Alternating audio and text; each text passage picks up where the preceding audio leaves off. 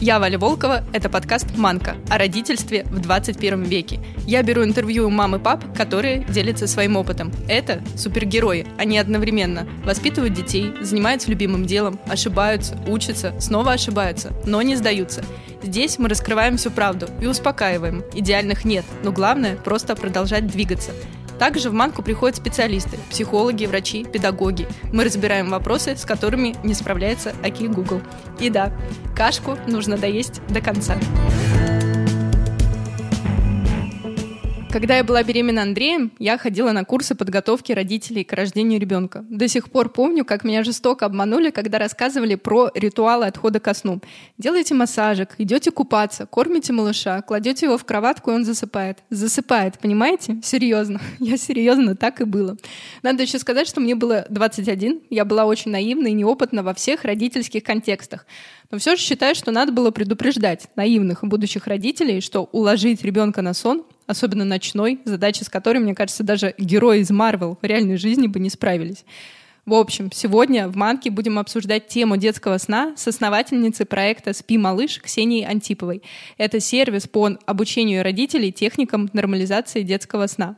Дорогие слушатели, если выпуск оказался полезным для вас, пожалуйста, оставьте отзыв о подкасте и поблагодарите Манку оценкой в iTunes или CastBox.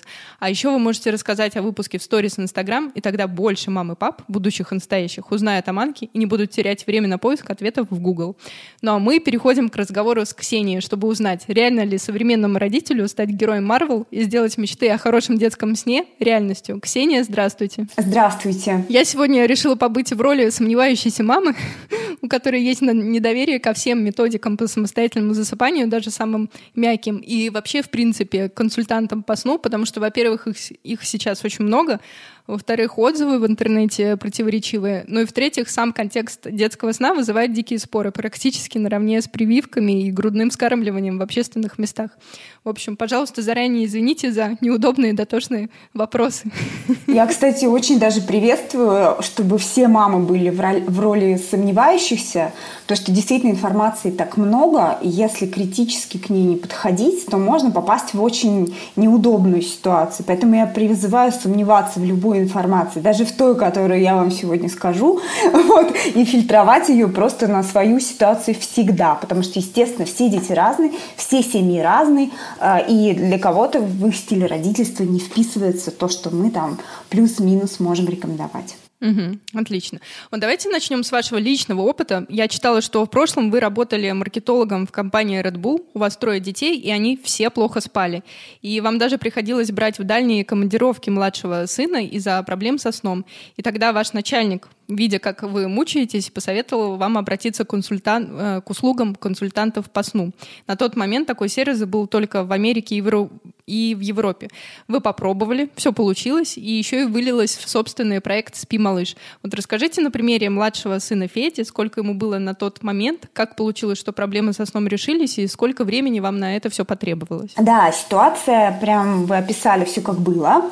Значит, я такой интересный из энергии, потому что Red Bull это энергетик, я из энергии в сон прямиком. Вот, все надо мной смеются. Значит, у меня такой анти-Red получился проект. Но на самом деле а, э, я работала в компании, и уже в Red Bull я очень много лет, и уже третьего Федю я родила, уже тоже находясь в Red, Bull. И у меня была такая договоренность с работодателем, что я, когда Феде исполнится 6 месяцев, уже начну летать в командировке. Ну, я такая, а что мне? Я же уже мама опытная, что не разберусь, там, ну, там подготовлюсь, все это придумаю, посмотрим. Но когда Федя родился, и вообще Федя родился такой картинный ребенок, как все мечтают, упитанный, он родился 5 килограмм, улыбчивый, кудрявый, такой, который любит поспать, поесть, вот все как надо. Мне очень с ним повезло. Только Феде со мной не повезло, потому что, значит, у меня работа, у меня двое старших, они погодки, и все-таки они на тот момент еще маленькие были. Полине было 5 лет, и Мише было 4 года. Все-таки они требуют, дети в таком возрасте требуют много сил, может быть, даже больше, чем младенцы. Вот.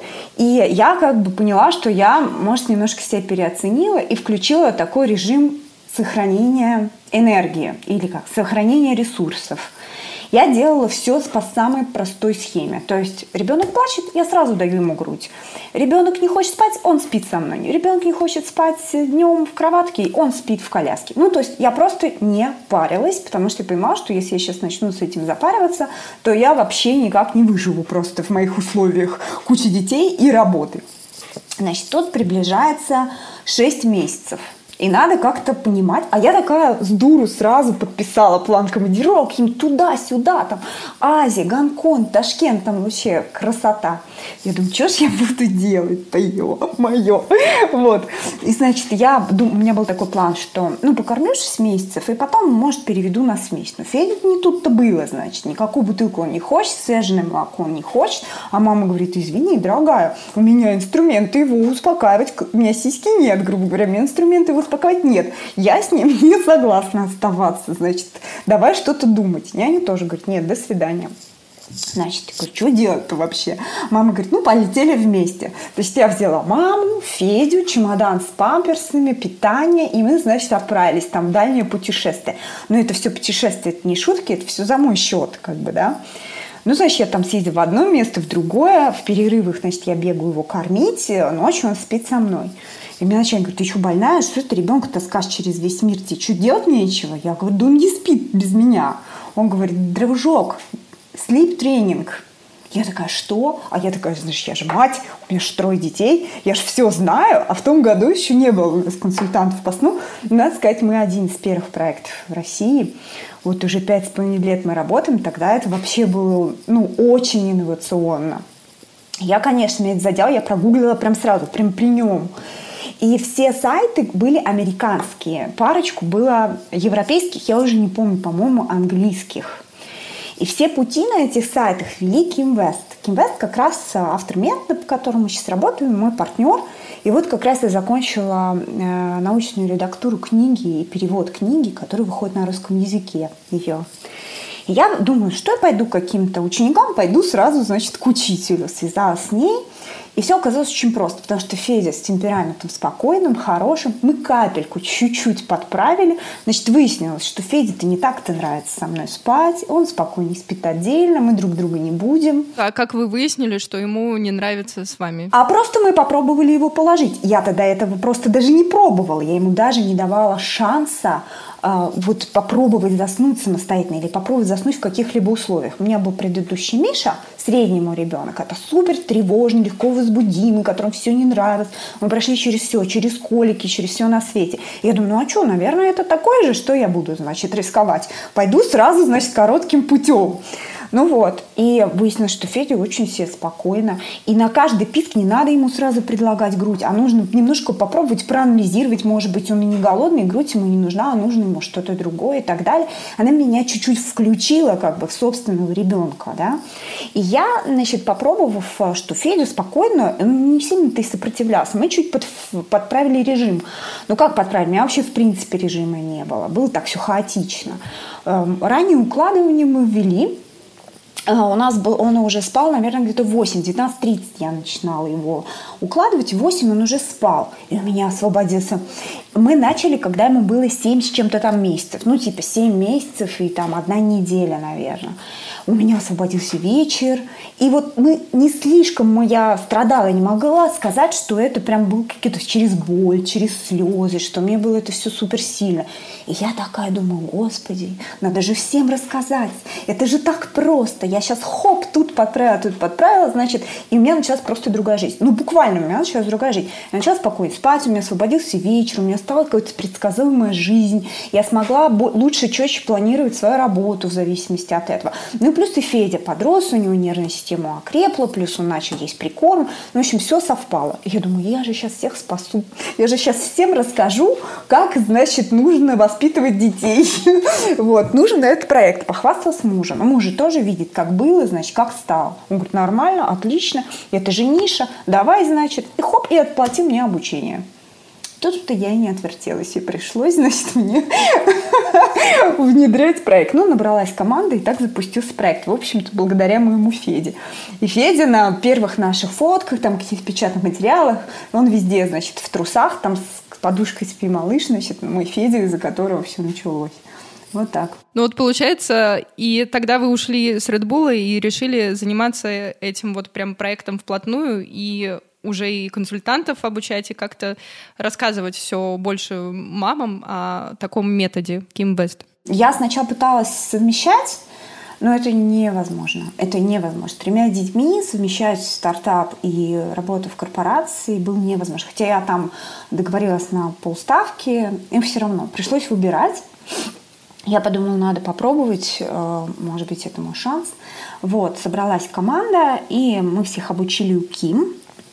Но у Ким серьезное обучение, это 6 месяцев, плюс сертификация. И плюс у нее все время по повышению квалификации, то есть там все время выходят же какие-то новые а, нормы, новые требования по безопасности, какие-то новые исследования, и нужно свою квалификацию все время подтверждать. И слава богу, есть комьюнити, где можешь задать вопрос, если что-то у тебя не выходит, не срастается, какой-то сложный случай, всегда можно посоветоваться. И Ким, как куратор, может всегда подсказать, поддержать и так далее. Давайте тогда теперь подробнее про вот этот сам метод Kim Best э, поговорим, потому что вот да, у вас вообще на сайте перечислены разные методики самостоятельного засыпания, их очень много, ну вот, начиная от старого метода Истивиля, который сейчас уже не жалуют и в силу его травматичности. Поясню слушателям, там мама кладет малыша в кроватку, уходит и возвращается к нему через определенные промежутки времени. До более мягких, э, как вы говорите, в том числе и метод Ким Вест, который вы применяете. И вот, ну, расскажите нашим слушателям подробнее, что это за метод, а я тогда дальше задам свои э, вопросы сомневающейся мамы. Все методы, грубо говоря, делятся на жесткие и мягкие.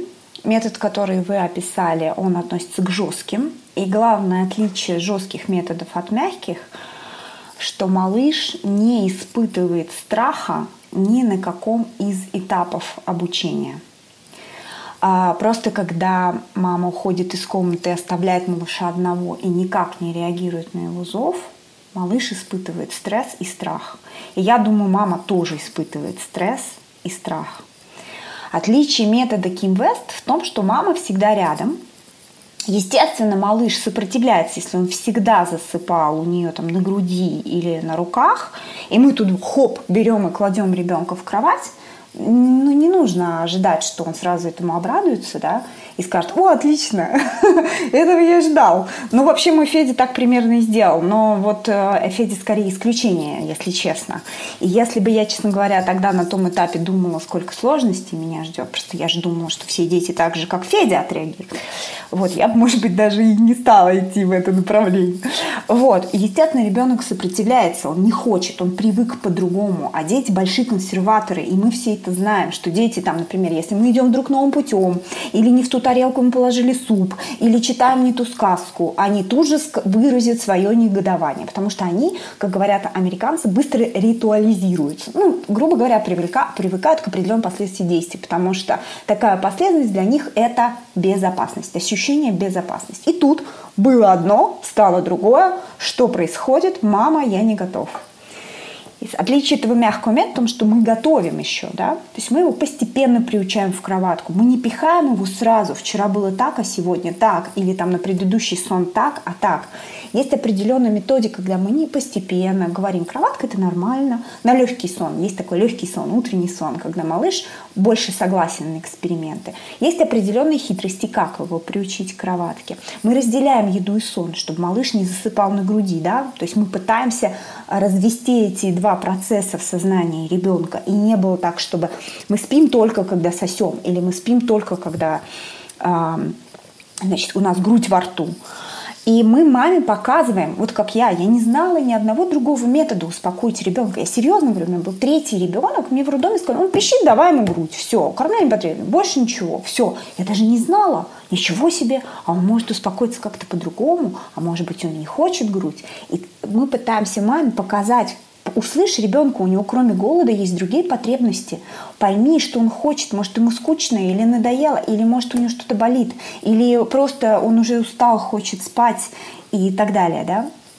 Значит, есть определенная подготовка. Плюс режим.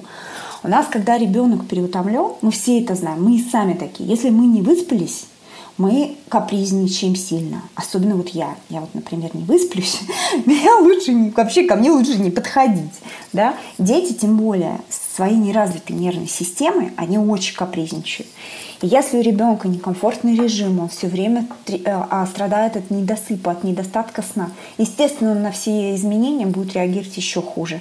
Поэтому есть э, подготовка. Отоспать, привести режим в порядок, привести ассоциации. А только потом уже мы начинаем эксперименты с тем, что кладем ребенка в кровать и пробуем дать ему шанс научиться засыпать самостоятельно.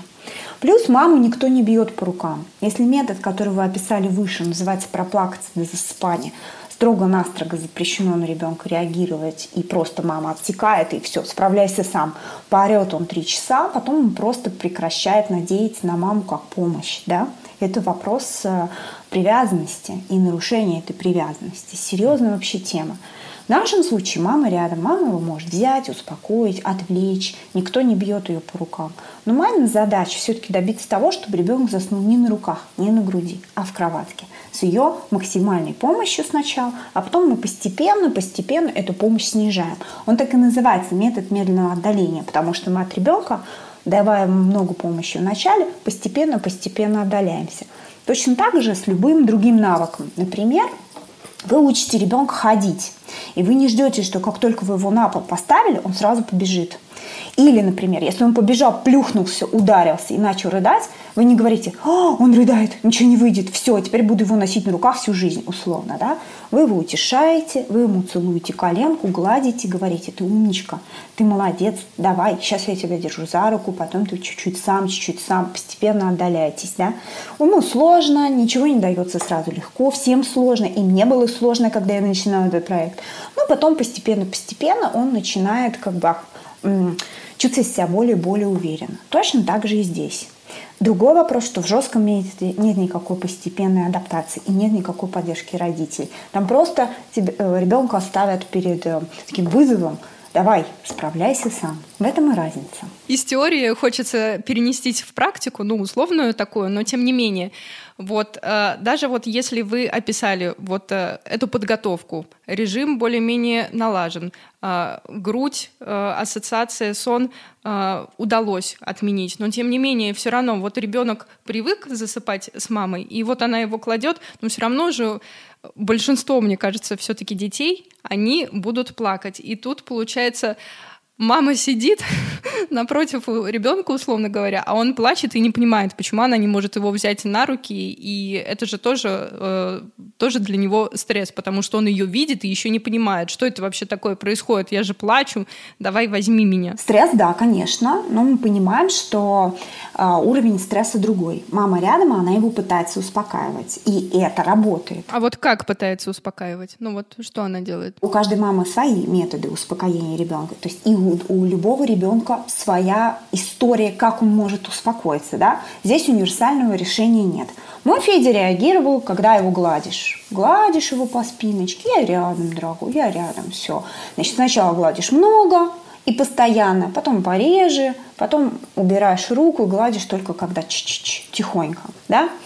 Такая ситуация. Не каждый ребенок это отреагирует. И плюс не каждая мама это выдержит. Нужно сразу себе сказать, три дня сложно. Три дня ребенок сопротивляется, он говорит, так, я хочу все назад вернуть. Мама, ты что-то попутала вообще. Все быть должно не так. И он будет плакать. Но сначала он будет плакать, условно говоря, час, потом он будет плакать 30 минут. Но вы знаете в голове, что с ним ничего не происходит. Он, он чистый, он покормлен, он здоров. Я сижу рядом, я помогаю за всех сил, как могу. Значит, он просто добивается своего. Да? Потом он плачет там, 15 минут. Чаще всего, почти в 85% случаев на четвертую ночь ребенок уже хорошо соглашается заснуть без, э, без плача, вообще без слез. Спокойно ложится в кровать и засыпает. Здесь вопрос маминой реакции, потому что мама тревожится, некоторые мамы очень тяжело выдерживают слезы, и у очень многих мам мнение, что слезы это плохо, хотя нужно в голове понимать, что плач это форма коммуникации. Ребенок не может развернутым предложением сказать по пунктам А, Б, В, что мама меня сейчас не устраивает и что я хочу от тебя, и вы в ответ не можете ему, значит, все это разъяснить. И нужно сразу же оценить свои силы. То есть, если вы усталые и вы не можете это выдержать, попросите кого-то. Знаете, вот эта вот толерантность к слезам или вот насколько терпимость к слезам, вот такое, вот такая есть выражение, терпимость к слезам.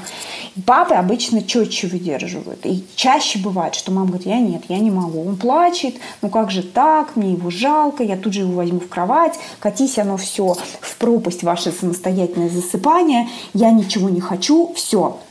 Но как бы вся подготовка на смарку. С другой стороны, может быть, и не всем нужно, кстати, самостоятельное засыпание, попозже сейчас к этому вернемся. И чаще всего срабатывает такая история. От, о, а отцыть крепче как бы в этом направлении. Если вам есть помощь от папы, хотя не всегда есть, но если есть, это хорошо. Папа вообще отлично выдерживает. Он понимает, что с ребенком все в порядке, и никто ему не вредит, как бы ему помогают и так далее. И мама говорит, иди погуляй, иди сходи с подружкой, я тебе позвоню. И чаще всего это еще лучше срабатывает, потому что эта тревожность маме ребенку передается, он чувствует другой запах, он чувствует это сердцебиение, другое дыхание, и, соответственно, тревожится еще сильнее. Поэтому чаще всего срабатывает, когда значит, этот метод а, выдерживает папа. Дальше идем про, нужно ли вообще всем это самостоятельно засыпать. Нет, не нужно. Не, про, не нужно. Кого-то вообще не парит, что ребенок, ребенку нужно там, чуть покачать, или подержать на руках, или посидеть с ним, или полежать рядом и так далее. Не вызывает вообще никаких проблем. Кого-то это раздражает. Или есть старшие дети, да, которым нужно время э, перед сном точно так же, как и младшему. Да?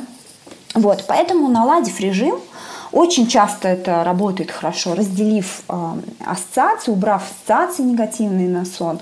Очень часто сон гораздо на более приемлемый уровень для родителей выходит, и они говорят, о, отлично, у нас там условно было 20 пробуждений ночью, а осталось 3. Нормально, качество жизни вот так вот повысилось. Мы не будем делать никакое самостоятельное засыпание. Они соблюдают режим, они делают расслабляющие ритуалы, они э, а, минимизируют свою активную помощь, но все-таки эта помощь присутствует, но как бы сон уже на качественно другой. И как бы если вас все устраивает, мы всегда это пропагандируем. Если вас все устраивает, ничего менять не нужно. Если вас устраивает то, как спит ваш ребенок, и меня тогда устраивало, как спит мой Федя, я бы ничего не стала менять, если бы не кобы.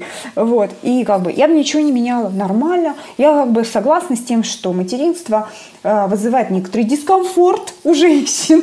Вот. И как бы нормально э, с ним немного пожить. Потом будет э, и даже в процессе много счастья. Вот раньше было очень много старых методик, и вот в свое время они были очень популярны, и очень многие родители ими следовали. Вот еще есть Спок, доктор, раньше был супер популярным, потом он вроде как сам признал, что э, все, что он говорил про сон, это не, не надо так делать, и он говорил плохо.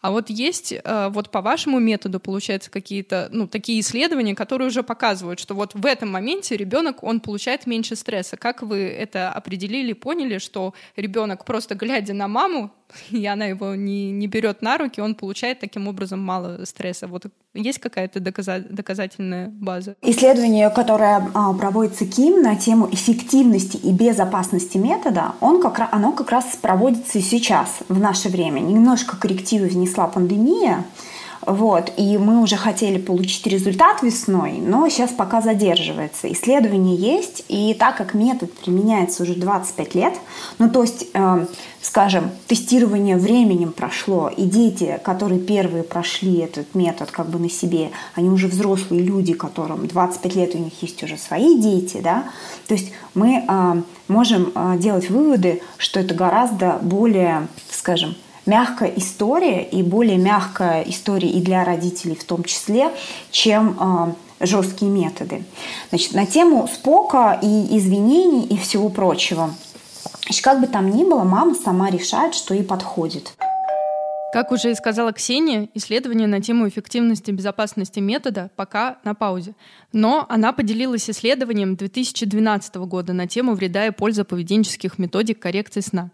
Ссылка на это исследование находится в полном описании этого выпуска. Если вы слушаете Манку через приложение подкасты на iPhone, зайдите на веб-страницу выпуска, там будет стоять активная ссылка на это исследование. Также Ксения поделилась статьей на тему эффективности поведенческих методик коррекции детского сна и статьей про плач. Еще раз, все ссылки указаны в полном описании выпуска. Если у вас возникнут трудности с их поиском, пишите в Инстаграм. Я там Стаментина. Я вам все перешлю. Вы про папы говорили, что очень многие э, мамы ну или не многие, но некоторые доверяют и делегируют этот процесс обучения папам. Наверное, есть такое, что папа изначально тогда должен быть вовлечен в процесс укладывания, чтобы так не было, что с бухты-барахту ни с того ни с сего просто мама куда-то ушла, и опять-таки ребенок вообще в двойном шоке, что происходит, почему здесь папа, Верните мне маму. Вообще, вы знаете, что есть такое понятие, как послеродовая депрессия у отцов. Слышали когда-нибудь про это? Почему так происходит? Сначала были два супруга, у них было, были свои взаимоотношения, потом появляется ребенок, и мама, у мамы с ребенком связь. У мамы, у мамы материнский инстинкт, она чувствует, что ребенку надо, у нее есть грудь, она может его успокоить. А папа как будто лишний в этой истории, да, он не знает, чем помочь, он не знает, что делать. Еще мамы, которые говорят, не так, все, уйди там, ты не так берешь, качаешь, не то делаешь, не тем кормишь, значит. И, он, и папа говорит, ну, что я сейчас могу? А, там, будет ему 6 лет, буду играть с ним в футбол, условно, да. Здесь вопрос, что как раз эта привязанность, она формируется в тот момент, и привязанность формируется не только с мамой, но и с папой, понятно, да, она формируется в момент ухода, да, за ребенком базовых каких-то вещей.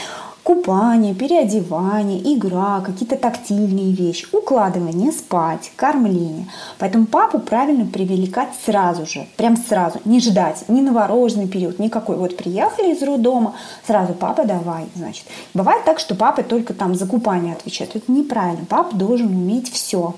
И как раз если папа там два раза в неделю укладывает сам ребенка, мама там его покормила, отдала папе и сама там, не знаю, ну, может быть у мамы в свое время, не знаю, там прогуляться, выпить чай в тишине, пойти с подружкой хоть поболтать, ну хоть что-то, да. И у ребенка появляется опыт засыпания не только с мамой, потому что мама точно так же может быть ассоциацией на засыпание, да, и, и у папы появляется уверенность в том, что он справится мало ли что, а вдруг мама там в больницу попадет или еще что-то, и что он молодец, и что он делает важное дело, и заботится таким образом о ребенке, о своей жене. Вот, это вообще очень-очень важная тема. И я вообще всегда сто процентов за пап. Но всегда обычно получается, что мама подключает пап слишком поздно. Когда там прошло 6 месяцев, прошла эта эйфория, значит, накопилась усталость, накопилось раздражение, она уже начинает, а, ты тут не делаешь, что не делаешь, там не помогаешь, значит, и уже в тот момент папу-то сложнее включить, да.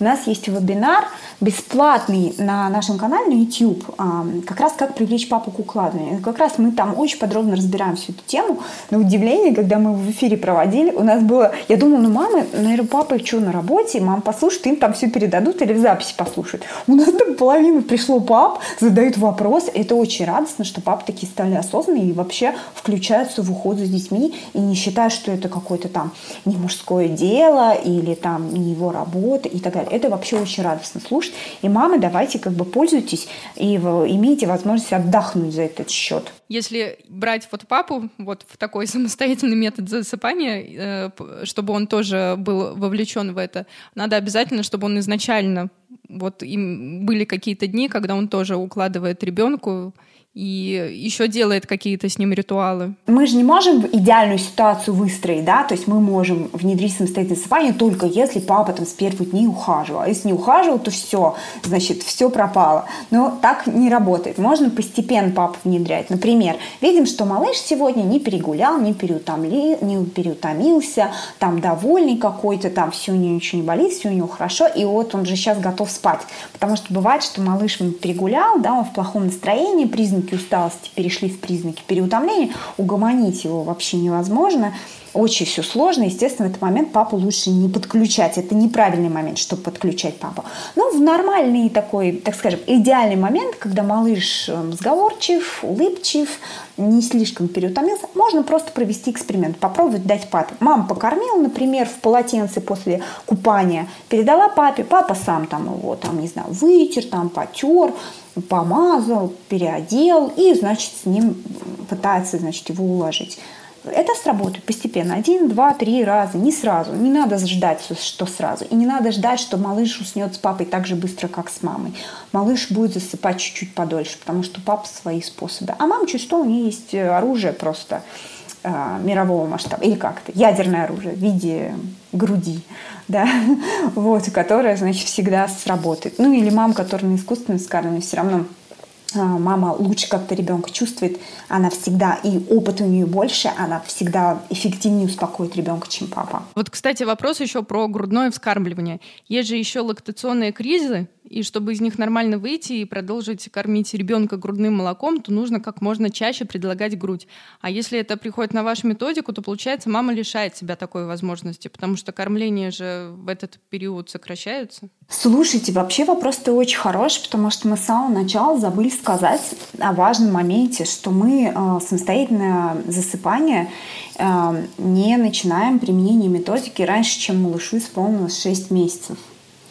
И здесь много моментов, объясняющих это, и в том числе и установка лактации – первые 6-8 недель, как мы знаем, как АБВ, да, что мы минимально вмешиваемся во, всю, весь процесс, потому что налаживается лактация, маме нужно под ребенка подстроиться, и ребенку нужно под маму подстроиться, да, и мы здесь не экспериментируем вообще ни с чем, ни с пустышками, и про режимы говорить вообще не можем, и это связано еще с тем, что структура детского сна очень сильно отличается от сна взрослых, и а, как бы мы здесь вообще практически никаких особых инструментов применить не можем. Как только лактация установилась, мы можем потихоньку ребенка приучать, да, то есть приучать спать. Ну, как бы мы уже знаем, да, что мы можем проэкспериментировать с разными членами семьи, которые могут укладывать ребенка. Мы можем а, экспериментировать с тем, чтобы положить а, ребенка в кроватку, с, так называемый термин сонный, но не спящий когда ребенок, мы уже привыкли, что он как следует заснет, и мы его тихонечко переложим, чтобы он не проснулся. Но это большая ошибка, потому что это он засыпал на руках, а потом проснулся в другом месте, и у него страх и шок. Это точно так же, как если вы заснете в кровати, а проснетесь там, я не знаю, в подъезде, на полу условно, да. Вот. То есть, чтобы он осознавал, что он попал в кроватку, и что все нормально, и кроватка это не какое-то страшное место, куда мама его кладет, там, не знаю, в кавычках, э, в наказание, не знаю, как могут быть трактованы мои слова, но я как бы хочу объяснить, что если малыш вообще никогда, мама никогда не давала ему шанса справиться с этим последним шагом засыпания, то он и не научится. Но если мы постепенно даем ему понять, что кроватка – это место, где спят, да, это твое место, все хорошо, тут безопасно, я тут рядом, давай попробуем. Значит, тот он сонный не спящий там оказывается постепенно-постепенно. Но если мы говорим полностью про методику, про внедрение режима, про вот это вот весь процесс медленного отдаления, да, и так далее. Мы не спешим с этим. Нельзя спешить с, с освоением нового навыка. Вы же не можете заставить ребенка в три месяца говорить или есть ложкой. Да? То есть у него нервная система должна дозреть, созреть.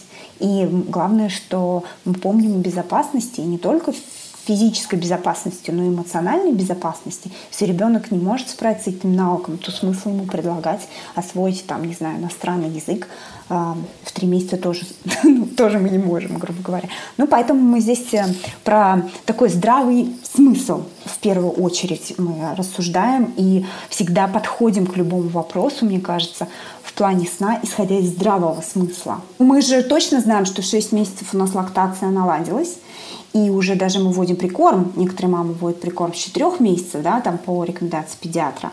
И то есть э, ребенок в питании опирается не только на грудь. Там же опять-таки есть дальше зубы. Да, зубы это вообще, да, не просто, ну вообще много непростых моментов как бы в выращивании ребенка. И мы понимаем, что если мы наладили сон условно в 6 месяцев, вам никто не даст э, гарантии, что это железобетонный и до там 99 а, лет никаких проблем со сном не будет.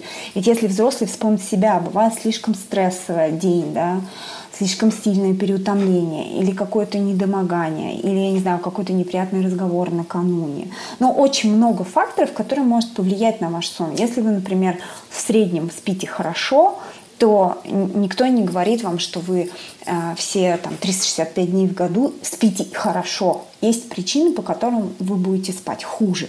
Чем спали вчера, или наоборот лучше, чем спали вчера. Согласитесь со мной. И у детей точно так же.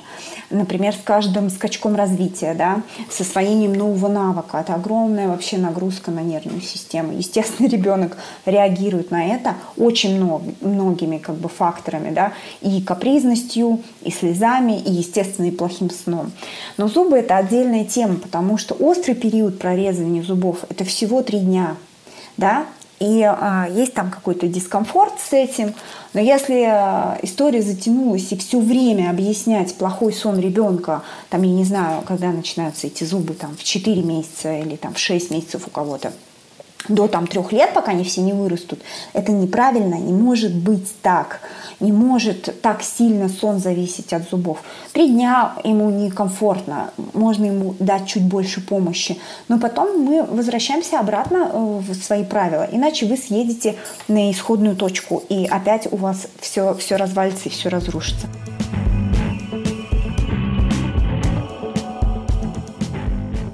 Ксения, я еще хотела спросить, вот что происходит ночью во время методики самостоятельного засыпания по э, Ким Вест, потому что вот днев, дневной, так сказать, процесс вы описали и процесс укладывания на ночь, как это все происходит, а вот что ночью, когда ребенок просыпается? Ночью происходит все то же самое, что и вечером.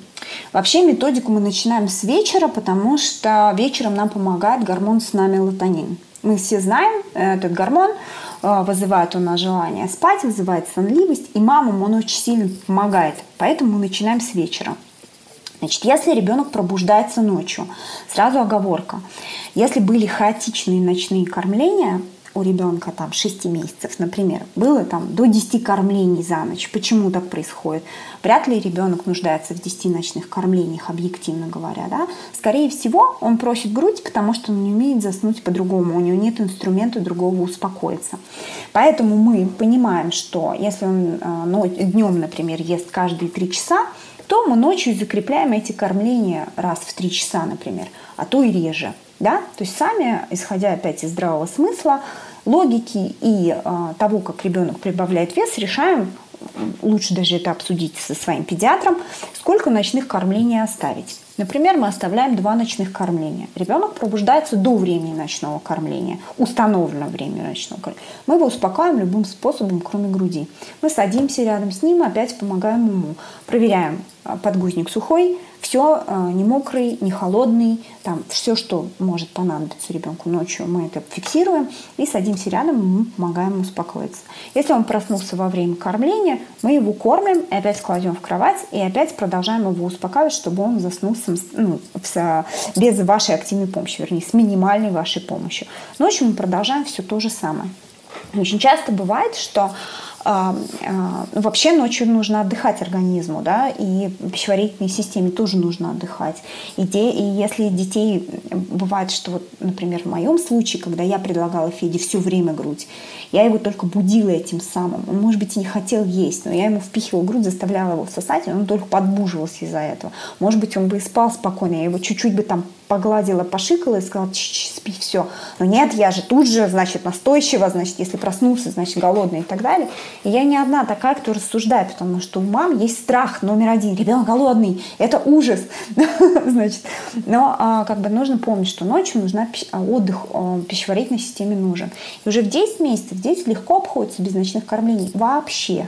То есть это нормально, и любой педиатр вам подтвердит. Детям ночные кормления там до 10 месяцев, а, в 10 месяцев уже не нужны, может быть, некоторым детям, а, если они плохо прибавляют вес или там с какими-то особенностями, в 12 100% никому не нужны. Если ребенок просыпается вне расписания, успокаиваем его а, любым способом, кроме кормления. Кроме того, что взять его на руки, то есть, получается, тоже в этой методике тоже это категорически запрещено, что на руки брать ребенка нельзя. Неправда. Нет.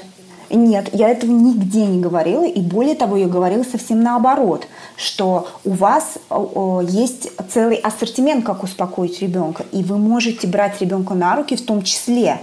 Если вы видите, что совсем тяжело, вы можете его взять на руки, погладить, успокоить, значит, как-то переключить внимание, показать, что все нормально, но положить потом через какое-то время обратно. Никто не запрещает ребе- э, родителю брать ребенка на руки. Ну вы что, конечно, нет. Задача только номер один с руками, чтобы ребенок в итоге заснул все-таки не на ваших руках, иначе у вас ничего не вышло самостоятельно засыпание, а в кроватке.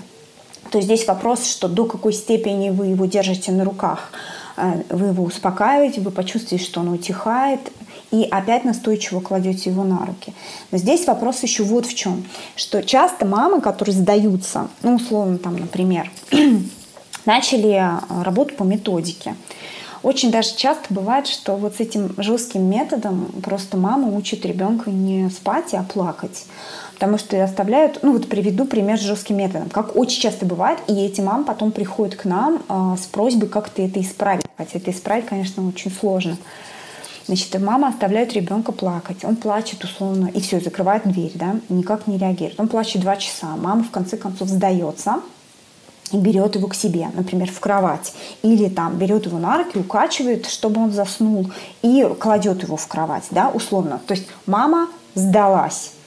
Ребенок усвоил что? Что если я буду плакать, громче, сильнее и дольше, мама сдастся. На следующий день мама говорит, нет, так невозможно, мы начали, надо продолжать.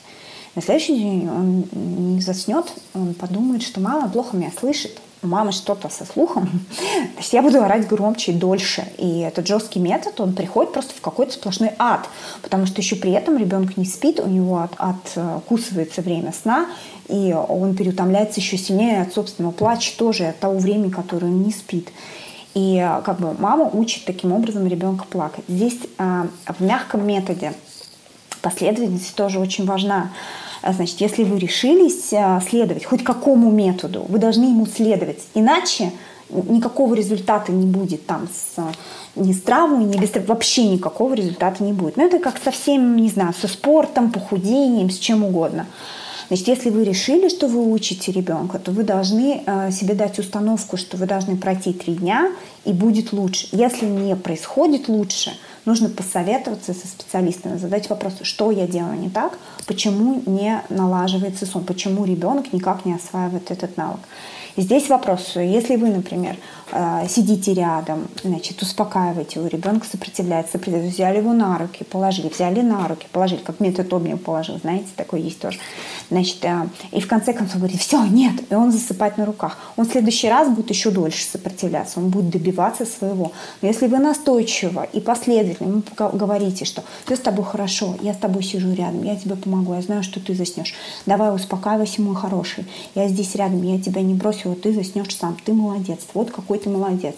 И она сидит его успокаивает и показывает ему, что все нормально, и она не транслирует ему, все, я сейчас все брошу и, значит, его схвачу, а все равно а, это должно сработать. Это сработает при последовательном, постоянном применении хотя бы в течение какого-то периода, хотя бы в течение трех дней. Кому вот прям по здоровью э, нельзя использовать вот такие методики? Все дети с особенностями развития центральной нервной системы, я думаю, что не стоит э, по здоровью им использовать этот метод. А, ну, я, в принципе, особых ограничений не знаю, потому что у нас даже есть специальный курс на нашем курсе а, для детей с ДЦП. Этот метод применяется с определенными оговорками. И у нас один из клиентов был мальчик с ДЦП. Мама до сих пор нас так благодарит, потому что мы очень сильно облегчили ей жизнь с этой историей. Но просто этот метод проверяется с, с разными оговорками. То есть он, в принципе, мягкий, но его еще можно смягчить и сделать еще мягче мягкого, да, и давать еще больше помощи, и сидеть на одной позиции там не три дня условно, а пять дней и так далее, и так далее. То есть есть как бы есть особенности. Еще очень хочется расспросить про вот это вот окно сна, которое вы, про которое вы рассказываете на сайте, что э, укладывать на ночной сон нужно в промежутке с 19 до 20-30. Ну, потому что это вот именно вот такой период, когда э, ребенку физиологично э, классно, комфортно уложиться на ночной сон. А вот что делать, э, ну, вообще родителям совам, это первое. А второе, вот, допустим, папа, он приходит как раз-таки с работы только в 8, допустим, или даже как раз-таки в 9, и он вообще даже не видит ребенка, не попадает на времяпрепровождение с ним, и что уж говорить про укладывание его. Давайте сначала разберемся с окном сна. Окно сна – это начало синтеза гормона сна мелатонина – это биология, и мы можем посмотреть график. То есть он на протяжении дня на одинаково ровном низком уровне, и потом он где-то после шести вечера начинает тихонечко ползти вверх, достигает своего пика к часу-двум ночи, и потом резко снижается к утру. Здесь вопрос в том, что это начало синтеза гормона сна мелатонина у всех детей и у взрослых начинается в разное время. И это окно сна нужно вычислить. Либо это пронаблюдать, когда ребенок показывает признаки усталости, либо просто проэкспериментировать. Если ребенка положить спать именно вот в когда это открывается окно условно, то сон будет более качественным, продолжительным и э, как бы более спокойным, таким более физиологичным. Но если, значит, мы окно сна закрылось и мы пропустили это окно сна, то организм думает так. Что-то происходит, мне, наверное, надо спасаться от тигра, я не сплю, когда мне хочется спать. Наверное, сейчас какая-то аварийная ситуация, и надо там, значит, бежать или не спать, или внимательно следить, чтобы не напал враг. И он, организм помогает э, тем, что впрыскивает в кровь гормон стресса кортизол. И этот кортизол по крови циркулирует и спать, соответственно, мешает. Точно так же у нас у взрослых точно. Знаете, у вас бывает так, что вы сидите там, не знаю, книжку читаете, ой, хочется спать, хочется спать, хочется спать, сейчас пойду, сейчас пойду. И что-то по какой-то причине не идете. Ну, не знаю, хочется просто время для себя вечером, или что-то там еще, или хочется поболтать с мужем. Но потом бац, когда уже надо идти спать, ну, сна не в одном глазу, вот второе дыхание. Вот это кортизол, также у детей. Соответственно, вот это вот буквальное чтение этого окна сна, что значит всех детей, строго с 19.30 до 20.30 укладываем, и все будет вам счастье. Это не работает так, потому что мы все знаем, все дети разные. У нас есть клиенты, у которых окно сна открывается в 18.15, а у кого-то в 20.45. И разброс довольно большой. Но разброс есть э, в норме, которая необходима всем детям. Ну как, есть мало спящие, да, коротко спящие дети, есть долго спящие, также и взрослые. То есть кому-то достаточно там 10 часов, чтобы выспаться, или там 9 часов, чтобы выспаться, а кому-то нужно 11 часов ночного сна, чтобы выспаться. Вот. И есть еще оговорка с совами и жаворонками. Но вот как раз бывает так, что если мы, например, ребенка э, кладем, как мы сами привыкли, или как все наши родители привыкли, в 10 вечера, и он просыпается в 9 утра и спит свою норму ночного сна 11 часов – все прекрасно. У вашего малыша крепкая нервная система, он адаптировался к предложенному режиму, спит хорошо, никаких проблем не испытывает. Маме так удобно. Если вас все устраивает, ничего менять не нужно. Но если ваш ребенок, которого уложили в 9 часов вечера, а он все равно проснулся в 6 утра, сколько часов ночного сна он не доспал, какой большой недосып у него получается. И если ваше укладывание – а, в 10 вечера дает такое раннее пробуждение, вы понимаете, что сна недостаточно, утром сон продлить сложнее, потому что физиологично для детей просыпаться рано. Поэтому нужно сдвигать время ночного укладывания. Правильно, да? Мы тут все разобрались. Значит, на тему папы.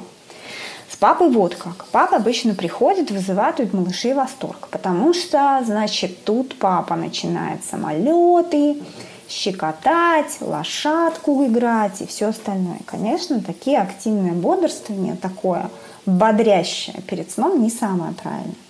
Поэтому мы всегда всем советуем, папы, давайте вы будете приходить, как вы приходите, ложиться на часок пораньше, но вставать на часок пораньше и утром заниматься с малышом. Вот тот час, который вы бодрите вечером, а потом мама страдает тем, что не может его уложить, и потом встает сто раз в ночи, давайте мы лучше на бодрое утро перенесем. Это тоже время с ребенком, можно перестроить свой режим. Допустим, когда есть ну, вот такая ситуация, ребенок, школьник, у него там школа, какие-то кружки, и вот опять-таки это же надо супер так построиться, что вот э, маленькому э, грудничку надо лечь спать там в 7-8 вечера. Если, например, у вашего э, школьника, ну вот я возьмем там, например, начальную школу, ведь школьнику вставать в школу, а, ну, как минимум в 7 утра нужно, правильно?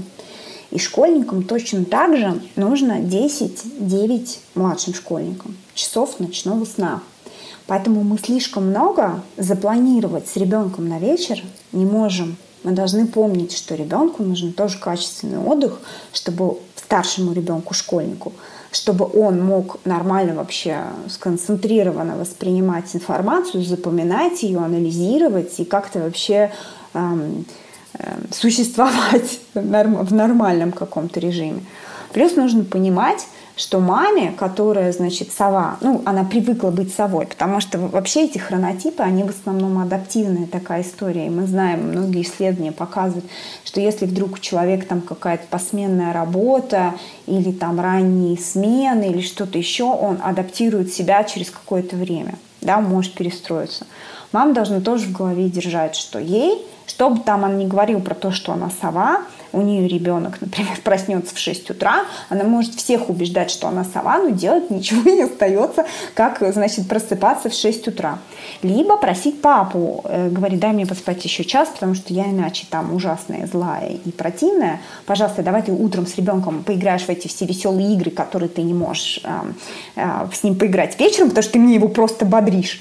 Вот, а я еще посплю. То есть здесь вин-вин. Ну, то есть стратегию в каждом случае можно выработать. И нельзя говорить, блин, надо укладывать в 7, как же я могу, если у меня там еще 15 кружков, уроки, и вообще я хочу, значит, лечь в час ночи. Надо как-то взвешенно подходить и искать возможности это все пазлы сопоставить. Ну и плюс помним, что для всех, в общем-то, без исключения людей, ранний режим более полезный. Просто потому, что график выработки гормона сна мелатонин, он э, более активный вечером, и я, как уже говорила, до часу-двух ночи он э, на пике, а потом он резко к утру э, значит, падает. Как раз этого мелатонинового полезного сна, ложась в 12, вы получаете 2 часа, а ложась например, в 10 вы уже получаете 4 часа. Разница ощутимая. Надо, наверное, распечатывать это по всей квартире, чтобы натыкаться и понимать, что вот лучше сейчас лечь спать, потому что, ну, реально я э, ну, вспоминаю свое вот это вот э, раннее материнство, когда ты вроде все уложила, наконец-то у тебя получилось, но тебе, естественно, хочется потратить время на себя, на мужа и вот как-то все-таки отдохнуть и расслабиться. И, и это, к сожалению, да, не лечь спать. Ну да, я, нет, я понимаю, иногда это время для себя, э, оно важнее иногда, чем поспать. надо просто помнить, что а, постоянно в таком режиме вы не можете существовать. Просто везите себя за правило, там, не знаю, три раза в неделю ложиться рано, ложиться вовремя, например. Или у меня был такой эксперимент, когда у меня дети еще все ходили в сад, никто не ходил в школу. Я просто вырубалась. И вот я клянусь, вот я их укладывала там 8-15, всех троих – Значит, э, в 8-15 мы все ложились, я им там читала книжку, и я на полу, потому что ну, в комнате они спали все втроем, мне негде просто было даже лечь. Я на к полу засыпала с книжкой просто. Я не могла просто ничего с собой поделать, мне даже не было сил встать. И муж, естественно, меня никуда не тащил. Он говорит, ну спишь ты и спишь. Он меня накрывал одеялком на полу, и все, я так спала. Значит, потом я подумала, нет, так не годится, мне надо что делать. Я ложилась уже, уже почистив зубы вместе с ними, и они очень охотно, кстати, это подхватывают, потому что они видят, что не, без них ничего не происходит. Мама тоже как бы ложится спать, ничего тут интересного не пропускают.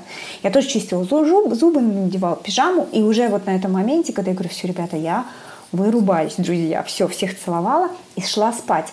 И все эти дела, которые обычно, знаешь, там, нужно доделать отчет, или там написать мейл, или статью, или что-то еще, потому что дел всегда полно, не знаю, помыть кухню и так далее, я их просто тупо откладывала на утро.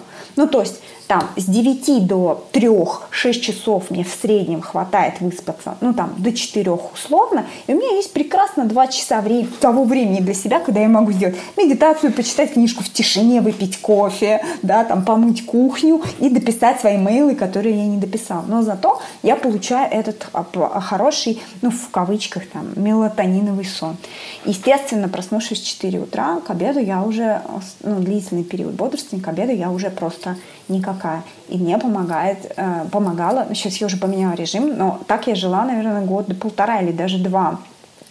И мне помогало вот эти 20 минут после обеда хоть вот просто ну, обычно я выключалась, но хотя бы полежать. Выключаю телефон, зашториваю шторы, все, ко мне не заходить, и вот 20 минут, и я как бы восстанавливаюсь. Такой режим тоже. Ну, то есть нужно просто проэкспериментировать с разными вариантами и не залипать на том, что все пропало, моя жизнь пропала, как бы есть это поле для экспериментов. Давайте попробуем так, давайте подключим мужа, давайте попросим подругу или там, не знаю, бабушку. Как-то можно это решить. Ксения, вот э, тему сна мамы затронули. Очень хочется спросить про дневной сон мамы, э, когда вот есть золотое время, ребенок спит хорошо после прогулки, после обеда, и мама уже тоже, понятное дело, если она перед этим не спала, ей очень хочется тоже уснуть с ребенком. Вот Нужно ли, вот вообще можно ли себе разрешать засыпать на дневной сон с учетом того, что вечером, как правило, ты потом не ляжешь в эти ни в 10, ни, ни в 9,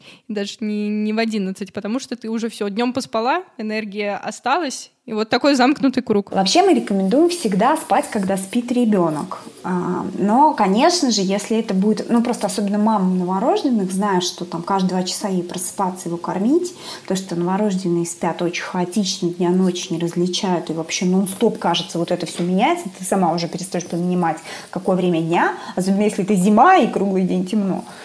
Главное не спать, как говорят, больше, чем полтора часа. То есть проспать один цикл, грубо говоря, и э, то есть дать себе отдохнуть, пройти вот эту фазу глубокого сна, и как бы это очень сильно вас восстановит, лучше, чем любой другой сон. Потому что более длительный сон, естественно, вы совершенно правильно сказали, повлияет на ваш ночной сон. И также у детей. Дети, которые слишком долго спят днем, они э, свое время бодрствования потом выгуливают в кавычках ночью, ну, потому что они не могут просто спать круглые сутки. Им нужно когда-то активно бодрствовать. Вот. Но здесь вопрос в том, что не все мамы себе могут это позволить э, из-за старших детей. Но помните, что э, чистый пол и там белая скатерть на кухне не так важна, как ваш собственный отдых, потому что это на вашем физическом и эмоциональном состоянии очень сказывается. И заботьтесь о себе, вы заботитесь о ребенке. Ксения, у меня остался последний вопрос, который я задаю всем гостям подкаста, у которых есть дети, а у вас их трое. Мама 21 века, какая она? Мама 21 века, мне кажется, она какая-то жизнерадостная, любопытная, а, жадная до всего нового. Она хочет детям показать, какая прекрасная жизнь. И она хочет тоже не растворяться в детях, а жить какой-то своей жизнью. И чтобы дети тоже как-то гармонично участвовали в этой жизни. И мне кажется, мама 21 века, она счастливая, потому что она обладатель многих знаний, которые ей помогают в этом материнстве, облегчают это материнство, и многих девайсов, которые ей, значит, помогают каждый день. И эм, я считаю, что, конечно, нам очень всем мама 21 века повезло, что мы стали мамами в 21 веке, а не в 19 или 16 или в каком-либо еще древнем веке, когда было ну, вот, темные сложные времена. я рада, что, что мне тоже повезло стать мамой 21 века.